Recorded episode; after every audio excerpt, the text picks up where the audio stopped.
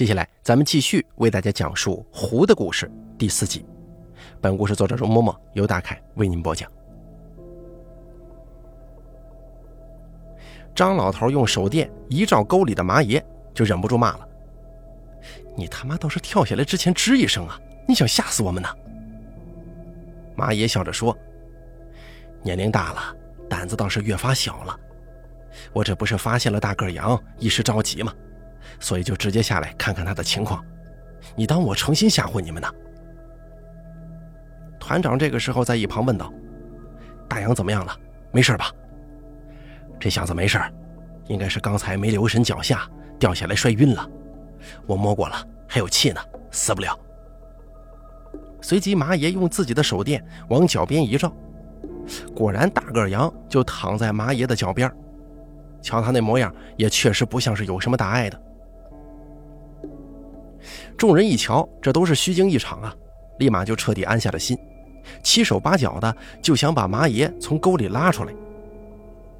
可是昌先生他们才把手伸出去，麻爷就摆了摆手说：“这个沟一人多深，爬出去不难，但是想把大个羊这一百八九十斤的汉子抬出去，可就没这么容易了。”因此，麻爷就让众人先找根绳子扔下来，他把绳子绑在大个羊身子上。等下，一群人再一起用力把大个羊给拉上去。常先生他们闻言，立刻就把随身带的绳索打了一个活扣，随后就把绳子的另一头丢进了深沟里。马爷把绳子在大个羊身上系好之后，就匆匆爬了上来。马爷一上到地面，连身上的土都顾不上去拍，就同昌先生他们拉着绳子把大个羊从沟里往外拽。昌先生对家里的老头子们说：“平时啊，形容东西太沉，总是听人说起‘死沉’这个词儿。之前昌先生总是觉得，这东西该多沉那就是多沉。这物理课本里头都教过了，物体的质量是守恒的，不管这东西是死是活，它本身的重量是不会有任何改变的。可是那回啊，昌先生才知道‘死沉’这个词儿真不是白来的。这人呐。”在没有意识之后，真的感觉是要比平常重上许多。常先生他们这一群人，整整五个大男人，居然也是费了九牛二虎之力之后，才把大个羊从沟底给拽出来的。大个羊的上半身刚被拉上来，常先生与马爷立即抛下绳子，上前一个人抓住了大个羊的一条胳膊，奋力的把他往上拽。然而，当大个羊的两条腿都被拖上来之后，昌先生突然发现，在大个羊的后头，居然好像还跟着一个东西。只是墓道里头光线昏暗，那东西一时之间也看不清楚。这个时候，其他人也都注意到了大个羊这边的异样。张老头顺手就把手电的光打了过去。这一照不要紧呐，一群人赫然发现，在大个羊的左脚脖子上，正抓着一只黑漆漆的手。一个歪着脑袋的鬼人正拽着大个羊的脚，一起从沟底爬了出来。当时距离大个羊最近的人就是昌先生跟马野。昌先生冷不丁的被这么一下，下意识的就松开了紧抓大个羊胳膊的手，一屁股坐到了地上。就在昌先生倒地的那一瞬间，出于本能的他抬脚就往大个羊身上踹了过去。其实啊，昌先生也没多想，只是觉得，既然那个鬼人是拽着大个羊才爬上来的，他将大个羊连同那个鬼人一起再给踢回沟里，他自己自然也就安全了。可是昌先生的脚刚踢出去，一旁的马爷就一个箭步冲了上去，抓着大个羊的后衣领，再次把他给拽了上来。昌先生见状，也瞬间慌神了，赶忙说：“哎，鬼！”大个羊身上有鬼。马爷闻言沉声说：“哪来的鬼呀？你是没见过死人吗？”常先生被马爷劈头盖脸这么一骂，顿时清醒了几分。这个时候他才拧下心神，大着胆子把手中的手电筒往大个羊脚边一照。原来这才发现，抓着大个羊脚踝的那个鬼人，只是一具死人的尸体。只见这具死尸的皮肉早就风干了，枯黑的皮肉紧紧地贴在骸骨之上，看上去就像是一具外面糊了一层纸皮的骷髅。这尸体上的衣衫也是破破烂烂的。从尸体上残存的毛发来看，隐约能够看出来，这死尸生前是个男人，并且啊，他的骨架不算小，可见这个男人生前应该也是一个身强体健的壮汉。与此同时，常先生也看清楚了，这个死尸的手并非是抓着大个羊爬上来的，而且大个羊脚上的这个鞋带缠在了尸体的手腕上。所以刚才众人拽大个羊的时候，才把那尸体给一同带了上来。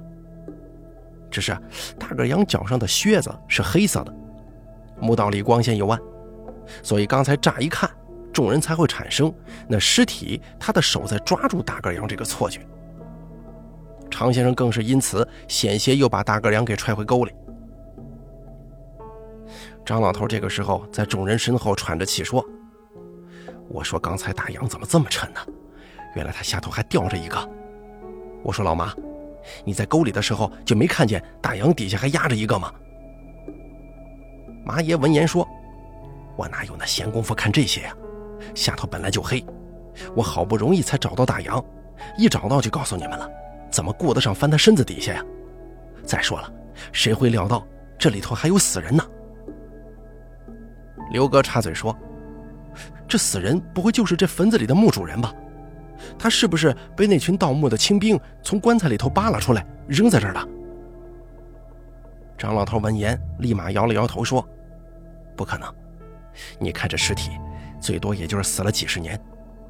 他身上的衣服都是现代样式的，这个墓少说几百年都有了，所以这具尸体绝对不会是这里的墓主人。”张老头话音一落，马爷那边好像被瞬间点醒了。只见马爷把那具死尸一翻，随后就照着手电在尸体上细细的翻找。常先生见到马爷此时的举动，十分不解，当即出言问道：“哎，马爷，您这干嘛呢？您可小心点别沾染上尸毒什么的。”没多一会儿，昌先生他们就听到马爷自顾自的笑了。众人闻声，赶忙问他何故发笑啊？马爷说。这个死尸我知道是谁了，你们没有忘记咱们还没找到的那个土匪吧？现金也不用找了，他就在咱们眼前呢。昌先生闻言一惊：“马爷，你说这具尸体就是那个土匪？你是怎么知道的？”马爷笑了笑，也没回答，直接又伸手在那尸体上摸了两圈，随即就掏出一个物件来。常先生几个人凑上前去，细细一看，发现那居然是一把手枪。虽然墓道当中一直十分干燥，那把手枪并没有沾染上半点锈迹，可是依旧满是污尘与污垢，看着着实有些恶心呢。这个时候，就见马爷满不在乎的拿着那把手枪在自己身上蹭了两下，接着又让昌先生把手电筒拿得近一些，随后就在灯光之下。指着枪身上的一行小字，缓缓地念道：“民国十八年进造一七式。”昌先生当时一听，立马就瞪圆了眼睛：“这这是民国时候的枪？马爷，你之前都没看见过这枪上的字儿，怎么就知道这是啥枪了呢？”马爷哈哈一笑，说道：“我刚才一摸这枪就摸出来了，只不过没想到这是一七式。”还以为是汉阳造的呢。原来，马爷从那尸体身上翻出来的那把手枪，是中国民国时期仿制的毛瑟手枪。当时啊，虽然中国各地的兵工厂都在仿制这种火力大又经久耐用的手枪，但是质量与性能最好的就是汉阳兵工厂生产的九六式，跟阎锡山创建的太原兵工厂所生产的一七式。这民国十八年进造一七式，这几个字样呢，就是印在后者枪身上的统一铭文。马爷说，这种毛瑟枪当时在中国很受各界军官们的追捧，可以说是军官配枪的首选枪种。别管你是姓国的还是姓贡的，全都以能够拥有一把德国产的毛瑟枪为荣。当年南昌起义的时候，打响了第一枪的朱德元帅用的就是德制的毛瑟手枪。可是那个时候在中国境内，这种德国制的毛瑟枪实在不多。原本还有日本与欧洲的两家武器代理商在往中国境内售卖德制的毛瑟，但是抗日战争爆发之后，就只剩下欧洲那一家代理商了。于是这毛瑟枪的数量在中国也就更少了。在这种情况之下，那些对这种枪也有所钟爱的土匪只得退而求其次，选择使用那些中国仿制的毛瑟枪。这汉阳的九六式与山西的一七式。也就自然成了土匪们的标配了。所以，当时麻爷一摸这枪，就认出来这是中国仿制的毛瑟。他再一回想起之前哨所里的发现，一瞬间，麻爷就明白过来，眼前的这具尸体不是别人，正是之前让众人想破了脑袋都没寻到其下落的那个土匪。团长这个时候在一旁问道：“老马。”你能看出来他是怎么死的吗？马爷说：“刚才我搜他身的时候就已经发现了，在这具尸体的脑后有个豁口，瞧那模样，应该是用匕首之类捅穿的。而且这尸体也没有什么挣扎打斗的痕迹，应该是被人一击致命，甚至是连一点反应的时间都没有。”麻爷这一席话说完，昌先生隐约之间就明白了什么。可是还没有等他将自己所想到的事情说出口，团长与张老头他们那边却已经脱口而出，说道：“土匪有两个人。”马爷此时闻言一笑，淡然地说：“是不是两个人我不知道，但肯定是不止一人。但是我看卡伦里的桌子上摆的酒杯和破碗，基本都是两个，所以我猜啊，这伙土匪是两个人的概率要大一些的。”大刘这个时候也终于算是听明白了众人话中的意思，于是他开口问道：“马爷，您是说这土匪内讧，其中一个在背后偷袭杀了另外一个吗？”马爷点头说：“没错，我就是这个意思。不然你想想，既然这具尸体已经倒在墓里了，那外面的盗洞是被谁藏起来的？这卡伦里面当年肯定不止这一个土匪藏身。”他必然还有其他的同伴。常先生这个时候不由得问麻爷：“说是这土匪之间好端端的，为什么会内讧、互相残杀呢？”麻爷低头想了一阵子，这才说：“先前咱们说过了，这土匪躲在这里，肯定是剿匪那个时候逃出来的。我瞅着这具尸体身上的衣服很单薄，照他这么穿，在咱们东北出门就得被冻死。”所以我觉得，大刘找到的皮厂和貂帽应该就是他的。进到墓室里要先爬盗洞，刚才咱们也都爬过了。这盗洞狭长低矮，穿着皮厂实在是行动不便。所以想来这个土匪进洞之前就临时把衣裳脱下来了。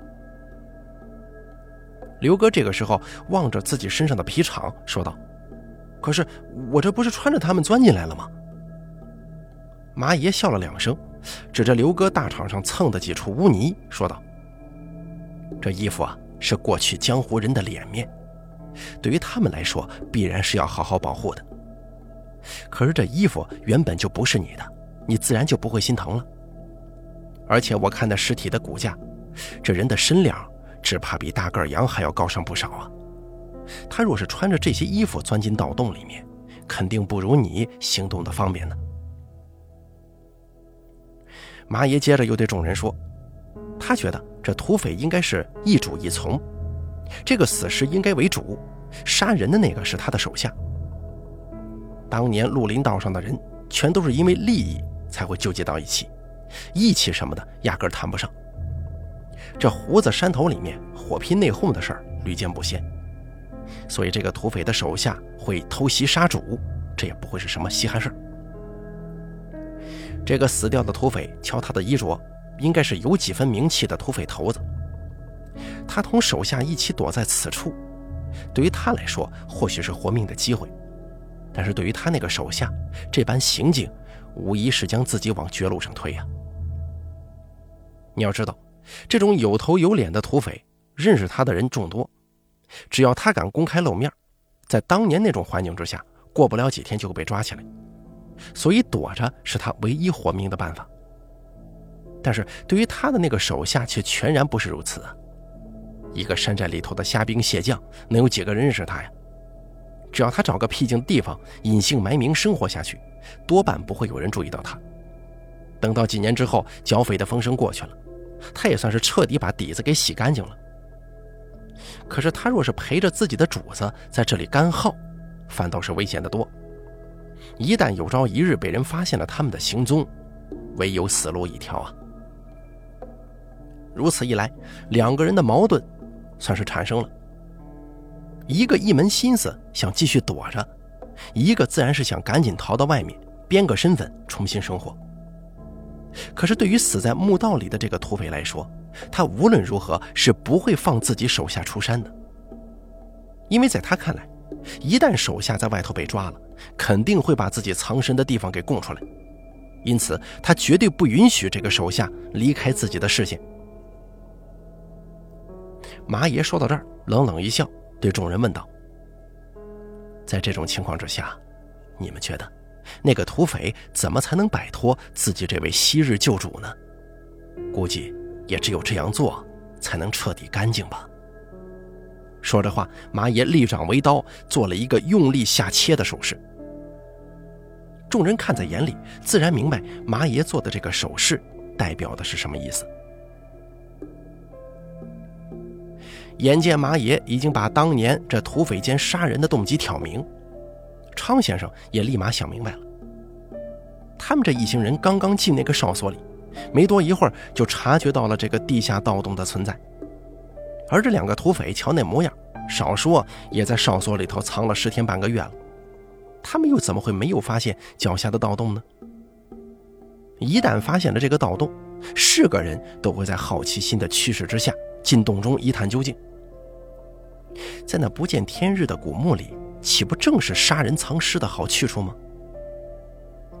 这土匪头子就算本事再大，他后脑勺上又没长眼，对于身后的偷袭，他一准也是无法防备的。于是他那名手下一击得手，而他本人则是命丧在古墓之中。那个时候，虽然剿匪部队攻城拔寨势不可挡，可是，在南边战场上。国民党的军队却还没有彻底退败出大陆，因此在那些土匪看来，两边的胜负还没有定数，指不定哪天国军就打回来了。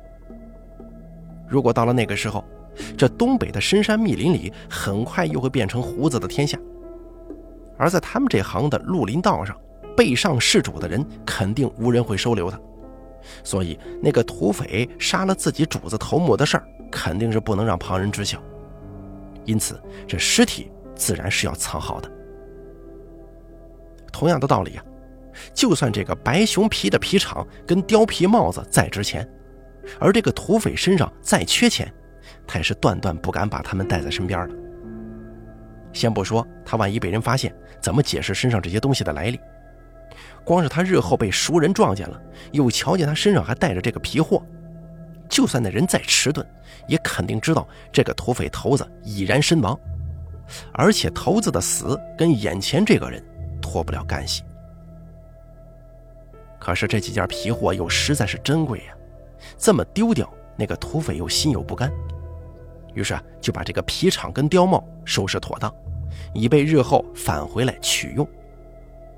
只可惜啊，瞧上头卡伦里的那副模样，那个土匪出山之后。恐怕也是遭到不测了，直到自己身死，再也没机会重返故地了。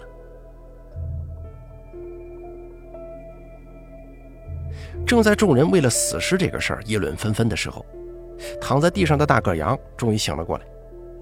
我我这是在哪儿啊？我怎么了？张老头见状，蹲下身子说：“你可算是醒过来了，我还当你给摔成植物人了呢。要是这样……”你这身板，我们可没人拖得动你，只能把你自己先放在墓里头，等再多叫点人，一起把你给抬出去啊！大个羊先是一愣，什么墓里面？话刚出口，他就回想起方才的事儿，立马反应过来。哦，我刚才是脚下没留神摔倒了吧？哎呀，我这脑袋疼得厉害，怕是撞到头了。马爷听了之后笑着说：“哼，还好，瞧你这样子，应该是没什么大碍，最多就是脑震荡，回家养几天就好了。不过，你现在这情况还能走动吗？要不叫大刘留在这儿陪你啊？我们再继续往前走吗？”大个羊摆了摆手说：“嗨，这点小伤小病的不碍事儿，我又不是泥捏的，摔一下难道路还走不成了吗？”说着话，大个羊挣扎着就要站起身来，可是他左臂刚一撑地，就喊了一声疼，下意识的出口骂道：“我这肩膀怎么也摔倒了，还真有点疼呢。”昌先生听了大个羊的话，顿时脸上一红。因为大个羊这个肩膀啊，是他刚才惊慌之下奋力一脚给他踢伤的，压根儿就不是摔的。不过好在众人没好意思把这个事儿点破，心中满是愧疚的昌先生当即上前，把大个羊给搀扶了起来。大个羊这边刚站起身子，腿脚还没活动几下，就看见一旁地上那具死尸了，毫无防备之下被吓了一大跳。下意识的就往马爷那边躲了几步。张老头见状，哈哈大笑：“你怕什么？刚才呀，可是你把人家给请上来的，怎么现在却躲起来了？”随即，张老头就把刚才的事情从头到尾给大个羊说了一遍。大个羊听完之后，满是厌恶的望了望自己脚上的靴子，估计这靴子他现在是不想再要了。接着，麻爷跟团长又合力把那具尸体身上细细搜索了一遍，除了一些派不上啥用场的杂物，一点有用的东西也没找到。瞧这模样，这人死了之后啊，他手下的那个土匪估计已经把他尸身上下翻过一次了，值钱的东西都拿走了，唯独把枪给留下了。想来啊，这个土匪是怕带着枪会让旁人发现起疑心，索性就把枪给丢了。毕竟在那个年月，普通人身上有枪，不是土匪就是特务，谁又敢把这催命符随身带着呢？等一切都收拾妥当，一群人把那个土匪移到了墓道内的一处平坦处，接着又捡了一些碎石破砖，把那具尸体大体盖了一下，也算是让他入土为安了。最后，在团长的带领之下，一众人一起向尸体鞠了三躬。以表祭拜之意。团长对众人说：“这个土匪虽然当年打家劫舍的事儿肯定没少干，不过也好歹算是一方豪杰，指不定还跟日本人打过，所以他们这些江湖后辈拜他一下也不为过。”等到一群人全都行完了礼，团长就带着众人沿着墓道继续朝前赶。这一次，大家都加倍小心，随时留意着脚下的情况，生怕再像大个羊那样栽进沟里。众人朝前没多走一会儿，麻爷就做了一个手势，让大家都停下了脚步。团长问麻爷发现了什么，麻爷从地上捡起了一小撮毛发，对众人说：“这是狐狸毛，看来呀，古墓里果然就是那个狐狸的巢穴，咱们算是找对地方了。”几个人正说着话，突然就听到前方传来一串异响，听那动静有点像是动物的叫声。刘哥一听到这声音，就赶忙问马爷：“哎，马爷，您老以前是山里的猎户，您知道这什么东西在叫吗？”马爷这个时候蹲下身子，侧着脑袋，把耳朵朝向墓道前方。剩下的几个人全都不敢再出声了，就怕打扰到马爷。没多一会儿，从墓道那头就又传来一阵声响。这下子别说马爷了，就连昌先生他们也都听清楚了，那声音确实是什么动物的叫声。团长听了那阵叫声，低声问马爷：“这是不是狐狸在叫啊？”其实昌先生此时心里也在猜测，这叫声应该是狐狸的，因为刚才麻爷还在墓道当中发现了狐狸的毛发，加上这会儿他们这一大群人又都是被狐狸引过来的，所以这古墓里面如果真的有什么野物，众人第一个想到的自然就是狐狸。可是麻爷却对团长摇了摇头，说那不是狐狸的叫声。而一旁的刘哥此时突然说：“哎，这好像是春天的时候猫叫春的声音啊！这墓里头不会是一群野猫吧？”张老头闻言立马接话说：“不可能，这荒山野地的怎么会有猫呢？这山里野兽这么多，猫可活不下来。”话音刚落，古墓里又传来一连串的叫声。这叫声里面隐约还有几声动物打斗的撕咬声。这个时候，就见马爷一拍大腿说：“我想起来了，这是猞猁的叫声啊！”马爷所说的猞猁，就是人们常说的山猫。这东西啊，长得很像家猫，但是体格却比家猫大一圈。说起来，应该算是野外的中等猛兽了。马爷告诉常先生他们说。东北老一辈的猎人们经常会说“一猪二熊三老虎”，说的就是东北野外这些凶猛猛兽的排名。这倒不是说老虎打不过野猪和狗熊，那是因为老虎的数量十分稀少，一般只在深山当中活动，常人很少能够遇见。反倒是满山的野猪和狗熊危险性更大。更何况野猪与狗熊的凶猛程度丝毫不逊色于老虎。普通人遇见了他们，要是没有武器护身，横竖只有一个死字，绝无幸免的可能。而且麻爷还告诉大家，以前村里打猎的老人还告诉过他一个叫法，叫做“老虎不敢叫阵老公猪”，意思就是成年的老公猪性情暴烈，一双獠牙那更是锋利无比，皮糙肉厚，不惧生死，就连老虎看见了他都得退避三舍。不敢与之正面交锋。说到这儿，马爷脸上一笑，又接着说：“可是你们知道吗？就连老虎都要怕他三分的老公猪，却最怕猞猁了。原来，猞猁这种动物虽然有时候会独居，但它也是一种家族性很强的动物。在有需要的时候，方圆几十公里的猞猁都会凑在一起，集体狩猎跟御敌。”都说好虎架不住一群狼，这野猪要是遇见了一群奸猾如妖的猞猁，那更是没有招架之力了。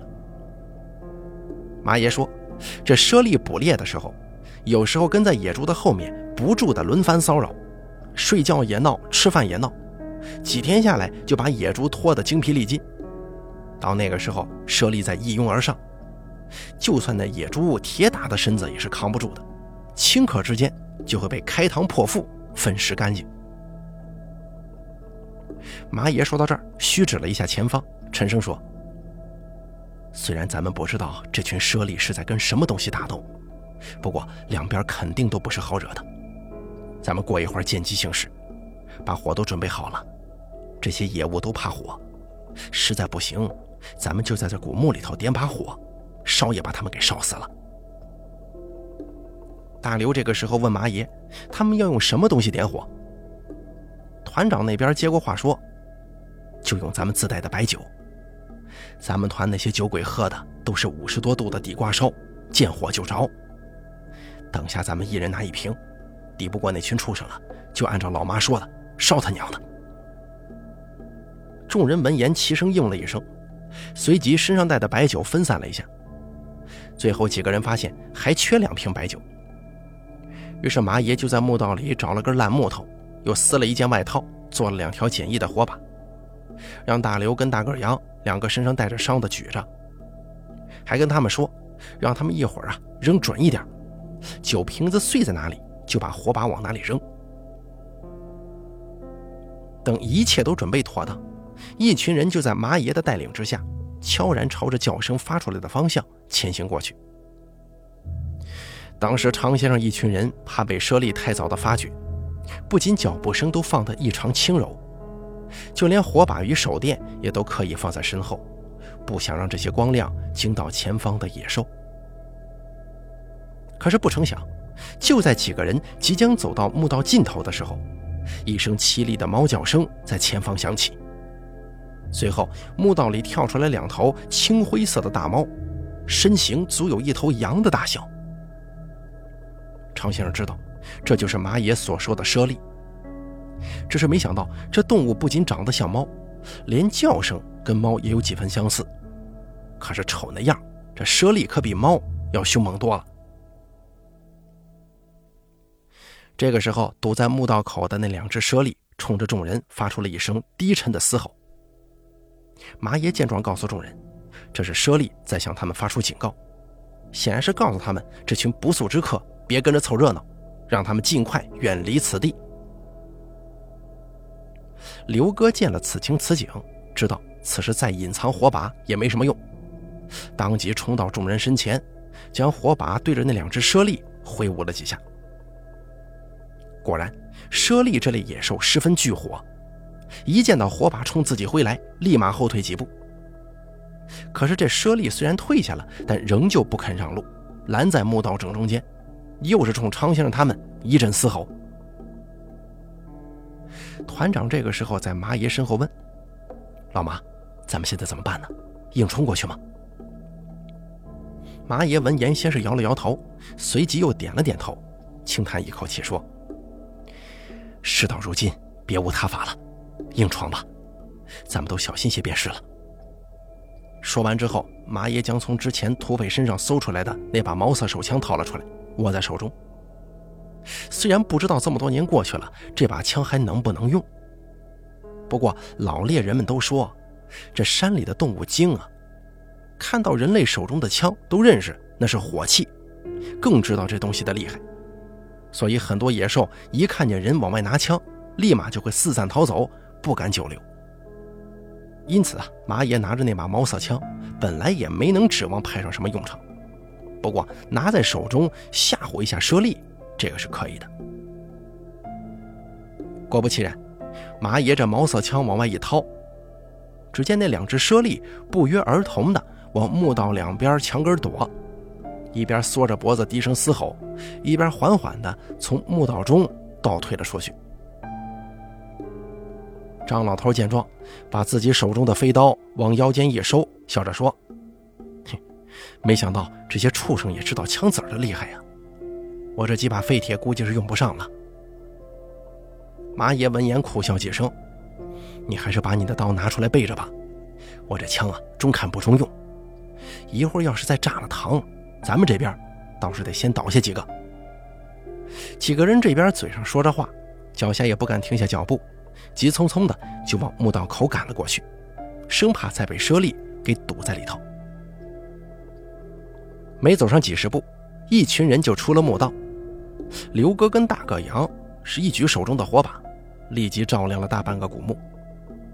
而这个时候啊，昌先生他们也终于算是亲眼目睹到了整个古墓的真相。只见昌先生他们几个人来的这个墓室，无疑就是马爷之前所说的主墓室。因为别的暂时先放在一旁不提，这个古墓正当中的一口硕大石棺，无疑表明了这个墓室的用处。只不过这口石棺却并不是安放在棺床上的，而是被数条手臂粗细的铁锁给悬在半空之中的。这个石棺呢，就好像是在荡秋千一般。悬在空中不住的摇晃，伴随着铁锁的摆动，几条铁锁的锁环之间也发出咔咔的摩擦声。这个时候，大家猛然间看到那悬在半空的石棺上，隐约有几个窄长的身影在来回窜动。马爷远远地望了一眼，对众人说：“他瞧那身形，觉得应该是狐狸。”而与此同时，昌先生他们也赫然发现，在那吊着的石棺几条铁索之上，几头猞猁正朝着那个石棺虎视眈眈。这些猞猁身上全都带着伤，在玄关下面还有两三头猞猁的尸体，瞧那模样，好像是从上头掉下来摔死的。几个人站在底下看了一小会儿，也终于算是弄明白了此时的局面。先前大家听到这古墓里野兽打斗的声音，自然是石棺上那群狐狸跟围在他们四周的那几十头猞猁他们在打。看这些猞猁身上的伤，还有那几头地上的死掉的猞猁，约摸着这群狐狸已经跟猞猁打了不少时日了。瞧这猞猁这边的情况，想必狐狸那边应该不会好到哪儿去啊。更何况，狐狸被困在这半空中的石棺之上，上天无路，入地无门的，估计他们的情况要比猞猁还要糟糕几分。别的不说，光是几天没有吃喝，这些狐狸就很难扛得过去啊。原本看眼前这个情况，猞猁这边无疑是占尽了优势，但是那群狐狸却偏偏躲在半空中的石棺之上。这猞猁要是想进到狐狸身旁，只得从这个铁索上爬过去。平常也就罢了，别说是这些善于攀爬的野兽，就连人要是小心这些，也能顺利的从上头走过去。可是现如今呢，有这么一群狐狸在石棺上守着，只要猞猁敢爬上铁索，他们立即就在那石棺上来回跳跃，弄得这个石棺在半空当中不停的上下晃悠，连带着铁索也开始乱荡。这种时候，就算是只猴子在铁索上，也一准儿会从上头给甩下来，更别提这些猞猁了。瞧地上那几头死掉的猞猁，十之八九就是从这个铁索上掉下来摔的。也难怪现在这些猞猁只在四处围着铁索乱转，没有一头肯爬上铁索往石棺那边进攻。感情啊，这是早就吃过苦头了。正在昌先生他们望着高悬墓顶的那口石棺出神的时候，猞猁们终于注意到了他们这群闯入墓室里的不速之客。好了，咱们今天的狐的故事第四集就说到这儿了。明天为大家更新第五集和第六集大结局的故事。本故事作者容嬷嬷由大开为您播讲，敬请期待。